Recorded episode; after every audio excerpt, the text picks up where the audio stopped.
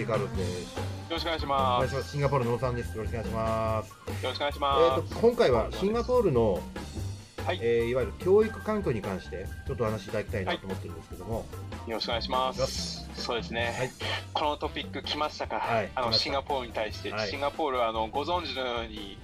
あのまあ先日ちょっと見どころについてもええお話をしたんですけれども、これあの教育水準はこの国は世界で1位なんですよね。シンガポール。いんやまあいろんな国の人が自分たちは1位って言いますけど、ええこれは本当にいろんなはい雑誌、いろんなその教育機関とかのやつでも1位っていうふうに言われてるんで、これはちょっと1位というふうに言わさせていただきます。はいこれはですね、まあ、あの前前回ちょっとお話をしたかもしれないですけど、シンガポール、大学は3つしかございません。おおはい3つしかないこの大学の中で、うん一番上の国立大学はいが、えー世界でランキング11位ですおね。お11位っていうのは、コロンビア大学が18位ぐらいを抑えての11位なので、まあ、コロンビア大学、日本でよく聞けますので、はいはい。それを抑えてるんですようね。ん。で、ちなみに東京大学は23位ぐらいなので、23はい。それも抑えての1位が国立大学のシンガポール国立大学。で、次12位ぐらいに来るのが南洋工科大学っていうので、どっちかというとあの理学系、工学系の学校はもうその次の12位になるんですうよ。で、もう一つの大学は SMU というシンガポールマネージメントユニバーシティ、どっちかといえば、あの一橋だったりとかう、んあの大阪一律はい。とかそういう系の、まあ、消化系の大学というので、これもまあちょっと少し落ちるんですけど、少し落ちると言ってもうんうん。38位とかそれぐらいなので、京都大学よりか高いぐらいのレベルなんですよね。なので、その3つしかない大学はもうそこぐらいのレベルだと。はいはいはい。まあ、今回、教育、子育てというところでいくと、やっぱりちょっと学術的なところがやっぱりこうシンガポールは秀でてるなということで、はい。まあ、言語ももちろんあの多民族国家なので、英語はベースになっていて、でそれ以外はそのその人たちの人種に合わさって、人種も特に大きく3つですね、はい。中華系、はい。であのマレーシア系、はいあとはインド系という感じで、それぞれその第二言語はその人たちの人種に合わせたローカルのスクールでの第二言語が始まりますと。で要するに日本でいう第一言語、日本語になって、まあ多分今小学校ぐらいから英語のはい。義務教育みたいな感じで、それは第二言語的なところが、あとはタミールだったりとか、マレーのバハサ語だったりとか、中国のになったりするとはいいうようなイメージですね。で、ここで人生を大きく変える変えるうんうん小学校5年生の統一テストというのがございます。小学校5年でやるんですか？はい。へーこれが人生を、あの、変化の分け目。お 分け目っていうちょっとー日本語の表現あれですけど、ここで、はいあなたははい一生勝ち組になるか、まあ、言い方良くないですよ、本当に。に言い方良くないですけど、もうここの1日で決まりますと。えまあ、試験日はちょっと2日あるのかちょっとわからないですけど、まあ、はいその日があってですね、そこで決まった瞬間に、要するに、まあ、国の方から彼は、彼女らは、もう国として、あ、あとちなみにですね、はい。仕事っていうところでも日本人としては、やっぱりその、政府関係で働くのって多分1%とか、すごいはいはい。はい確率、すごいちっちゃい比率だと思うんですけど、うんうんうん。シンガポールちなみに25%ぐらいの人たちが、ね。こあの、国政に、はい、は入っていきますので、えで、それの一部としては、あの、先ほど申し上げたような感じ、小学校5年生ぐらいの統一テストで、彼ら、彼女らは、あ、いけるだろうという感じで、例えばその外務省だったりとか、文科省だったりとかっていう感じで、それに近しいような感じで、それこそ、はい。さっきのハーバード大学だったりとか、はいはね、イギリスのとか、スタンフォード、プリンストンとかっていう感じで、で、まあ、まあ、逆若若干ね、今、あの、そのプリンストンとかに比べて、今、うシンガポール国立大学の方がレベル上がってきてる。ので、えもう送る必要があるのかっていうのは、ちょっとこう、わかんないですけど、まあでも、とりあえず、10歳でそ留の学で、なるほど。決まってしまうっていう感じなんですかね。すごいね。いや、これ、多分あの、カルロスさんね、野球よく一緒に、はい。あ一緒にっていうかや、やってらっしゃるじゃないですか。やっぱりこう、勝ち癖負け癖とか、やっぱりこう、英才教育って、やっぱりちっちゃい時からっていうので、まあ、確かに。言い方良くないですけど、やらない人は、どっかのタイミングでガーって一気に上がる人もいますけれども、やっぱり積み重ねてきたものっていうのは大切なんだろうなっていう、まあ、多分倫にかなっているところはちょっと若干あるなと思いますけど、ちょっとささすがに酷だなっていうのも思ってますね。めっちゃ早いですね、うん。あの韓国なんか聞いたところによると中中学でなんかね割と高校進学の時に割と別れるみたいな話聞いたことあるんですけど、10ですね。歳ってさすがに早いっすね。なので、ちょっと私、仕事の関係で結構ええ。広告の仕事をしていて、ええ。で日本のオンデイズさんっていうのもシンガポールに立ち上げていて、はい。でオンデイズさんからすると、シンガポールはすごいいい市場ですと。なぜなら、勉強よくするので、みんなメガネをかけてくれます。あ なるほど。本当に。これはもう本当冗談抜きで。はい。うんで、まあもちろんシンガポール担当だったり、タイとかも担当してたんですけど、タイの場合はどっちかというとこう美容とか、まあなんかそっち側の方にも入ったりとかして、そんなに勉強しないので、え伊達メガネ的な感じは使うんですけど、ーはいはいは本当にいはい。視力が悪いっていう感じで使う人はあんまいない。なるほどね国によって、教育によってビジネスも全然違うかなっていうのじゃあ、まあ、そういう環境ですと、その、教育熱ってやっぱり盛んですよね。です。なので、あのさっきのビジネスっていうところ、はい例えば学研さんだったりとかそういうところとかやっぱ入ってきやすいですね。で、ね日本並みの、うん、のやり方でっていうので、その分ね、教育熱っていうところで、あ、ごめんなさい、教育熱っていうところでいくと、もう本当にあの、塾とかも通わせ方が半端ないです。えぐいぐらいですね。私、あの、娘が今4歳ぐらいですけれども、はい。例えばもう本当あの、リーダーシップの塾とか、はいはいはい。4歳でですよ。あと E EQ とかのやつを4歳のタイミングでもう入れていこうとかごめんなさい。全く意味がわかんないですけど、どういう、どういう教育するんですか？リーダー、例えばリーダーシップの塾っていうのは。まあ要するにもう発言させたい、ロジカルに考えさせるためにこういうふうに考えた方がいいですよと4か、歳から。4歳から。はもうしみ、まあ要するにもう本当にね、今オリンピックいっぱいありましたけれども、ね、やっぱり最初の早いタイミングでそういうのを、うん。あ。なるほど。結構あの中国とかでね、あのー数学のオリンピックとかっていう感じで結構そういうのもあったりするように、まあそれと同じような感じですね。市のオリンピック、よく日本でも東大王みたいな感じだったりするじゃないですか。もうなんか。もうキレキレじゃないですか。あのなんか見ててもう異次元の人間だと思いますけど、まあでも異次元の人間と言いながらも同じ人間なんですよ。まあまあまあね。っていう意味合いで、あの、うん、面白いのがですね、ちょっとうん。ごめんなさい、話がちょっとだ脱線するんですけど、自分の会社、今、ラプソードっていう会社にいてですね、ええ。あの、イギリス人のエンジニアが、あの、はで要するに MIT のイギリス版、うんうんうんで世界ランキングの10位ぐらいなんですけれども、で、そこにシンガポール人が行ったんですよ。ええ。だい大学、ままだ2年生ぐらいですけれども、うんうんうんそのシンガポール人たちは、やっぱりこう、自分たちの国で結構勉強がすごいされすぎて、もう大学4年生ぐらいの EQ とかあったりする中で、イほうギリス人も結構まあ優秀な方がそこに入るのに、え大学2年生と4年生ぐらいの気持ちの違いがあるぐらい差がもうついてると。でも叶いません。ていう感じになってるんですねうん。で、それ、それは結構あの、あの、プラスサイドの話ですけれども、例えばダイダークサイドの話でいくと、うん。やっぱ最近ちょっとニュースであった中国の一人っ子政はい策とか。子供がやっぱり一人一人とかっていう感じで、やっぱりこう、過剰に勉強を詰め込みすぎて、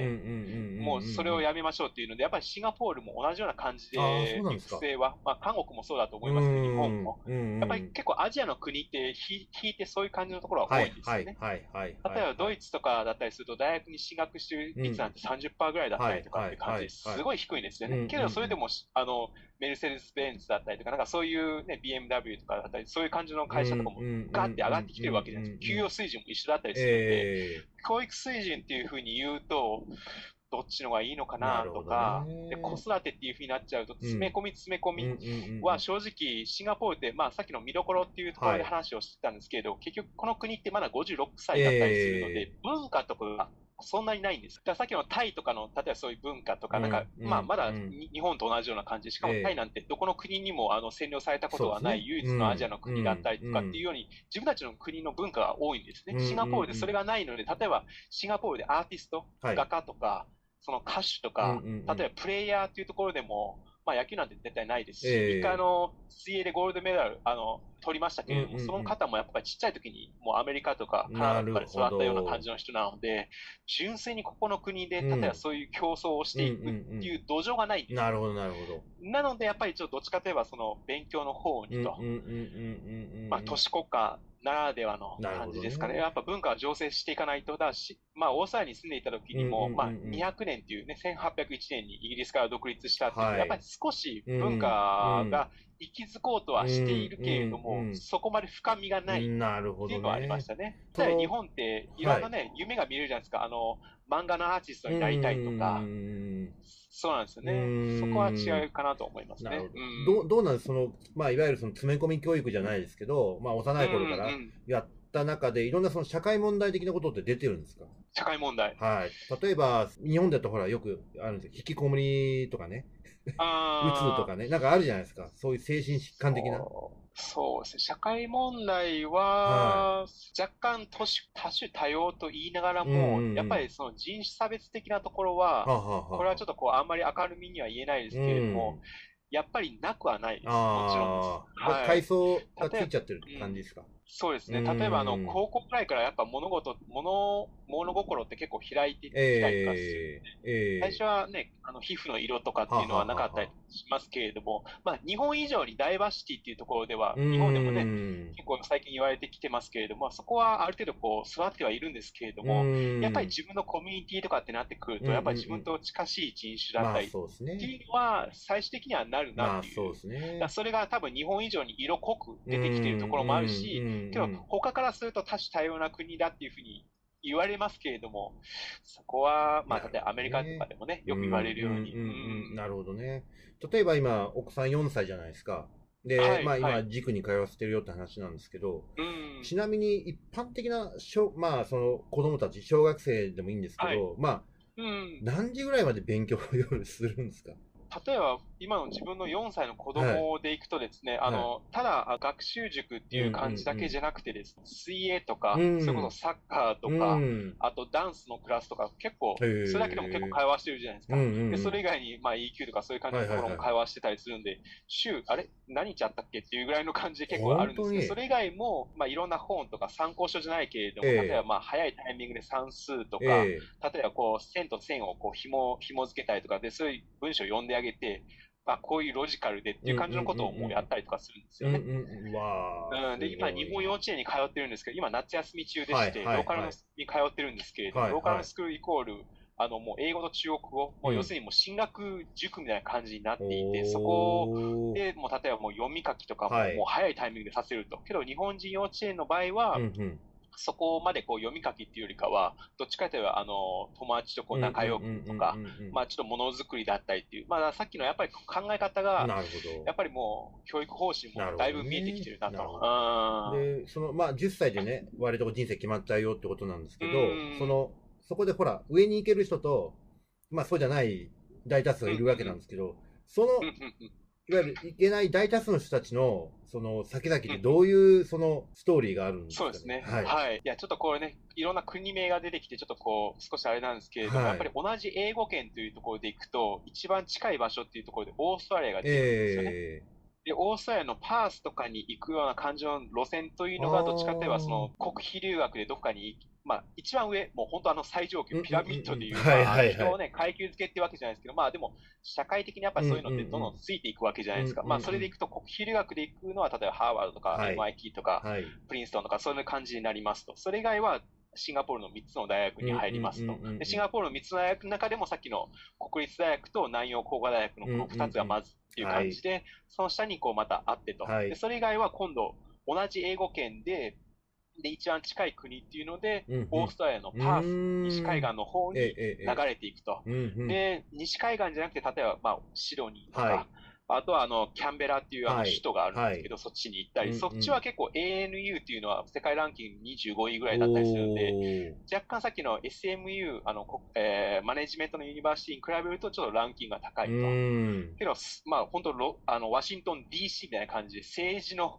そういう政府系だったりするので、はい、まあそういう人たちはちょっと違うかなと。でそれ以外は、いろいろと、例えば自分は、あの、中華系のあれ流れもあって、中国の方に行ったりとかして、えって感じで、もっと中国をブラッシュアップしようとかっていう感じになっていったりとか、まあ、日本の文化が好きだから日本の方にとかっていう人が、まあ、あとは流れていったり、であとはやっぱその専門大、専門大学みたいな感じでこっちにもあったりするんで、まあ、技術訓練校みたいな感じで、はいはい、そういうふうなところもやっぱありますね。なるほど、ね、うん。まあでも結構シビアですね。競争が激しいな。いや激しいですね。だからちょっとこう、まあ、娘だからっていうわけでもないですけど、やっぱりこう、人生、あの、さっきの、人生か、勝ち組なとかとはそんな感じじゃなくて、まあ、挽回する瞬間って別に長い人生で見たときに、逆にそこで失敗しなかった人たちっていうのは、逆にこう、大きな失敗になった時に立ち直れない人とか結構いっぱいいると思うんですよね。ありますよね。なのでたって、うん、そこで悔しい思いをして、そこの次の方が逆に大切だったりするところもあるので、まあでもそれを言うと、なんか負け惜しみ最初から勝っていればいいじゃんみたいな感じだったりとかするので、まあ仕事の中でもね、失敗が常々あって、それで強くなっていくっていうことと一緒なので、えー、まあそこは本当に、まあ親の教育の方針だったりとか、なのでやっぱ住んでる国によって、まあやっぱ5人いれば5人従うじゃないけれども、やっぱり周りから、ああ、やっぱそういうふうな路線に行っちゃったので、何々さんたちは、とかっていう感じで。そういうのもあるんですね。まあ、やっぱりそういうふうにも、うん。うん。まあ、やっぱりよくあるじゃないですか。住んでるエリアで、この私立の学校に入れてとか、な。んかまあ、それと一緒ですよね。うん。だよく、あの、ジム・ロジャースとか、あのね、え。ー、あの、世界の投資家みたいな感じの方が、こう、シンガポールに移住してきて、で、まあ、言い方あれですけど、すごい白人の方ですけれども、こっちの南洋工科女子大学の方に入れて、娘さんは中国ペラペラなんですよね。はい、はい、で、で、彼の考え方が今後やっぱりその中華系が今後はやっぱ上がってくるからっていうので、英語も中国語もちゃんとできて、しかも南洋工科大学のその、女子のハイスクールとかすごいんですよ。で、聞いた話でいくと、例えば誕生日会とか、はい、みんななんか、あ、エルメスのねんちゃんちゃら、ねんちゃんちゃとか、でもなんかそんな、そんななんか、よく言うマダム系のなんちゃんちゃあ、それもしんどいなと思って。なるほどね。まあまあ、いろいろあありますよね。いや、僕ね、あの、ま、前の、前の職場の、はい、はい、あの、APAC の本社っていうのはシンガポールだったんですよ。で、なんかシンガポールの人とよくそのやりとりがあったんですけど、まあ、とにかくね、もう頭良すぎちゃって、もう、とてもとても太刀打ちできないなっていうイメージが結構あるんですけど、まあ、ちょっとね、次回なんですけど、その、はい、今言われたようなその教育でこう育ってきた人たちが社会に出て、どういうその仕事をね、あの、やり方があるのか、ちょっとね、僕も、非常に苦い思い出も私はあるんですけどああ、そ その経験もちょっとシェアしてください。えー、まあ、あんまり僕のしょっぱい話してもしょうがないんで、あの、次回ちょっとね、そのシンガポールでの、その、いわゆる仕事のやり方、スタイルみたいなことをちょっとお話しいただければありがたいなと思います。はい、はい、よろしくお願いします。ありがとうございました。はい、どうもありがとうございました。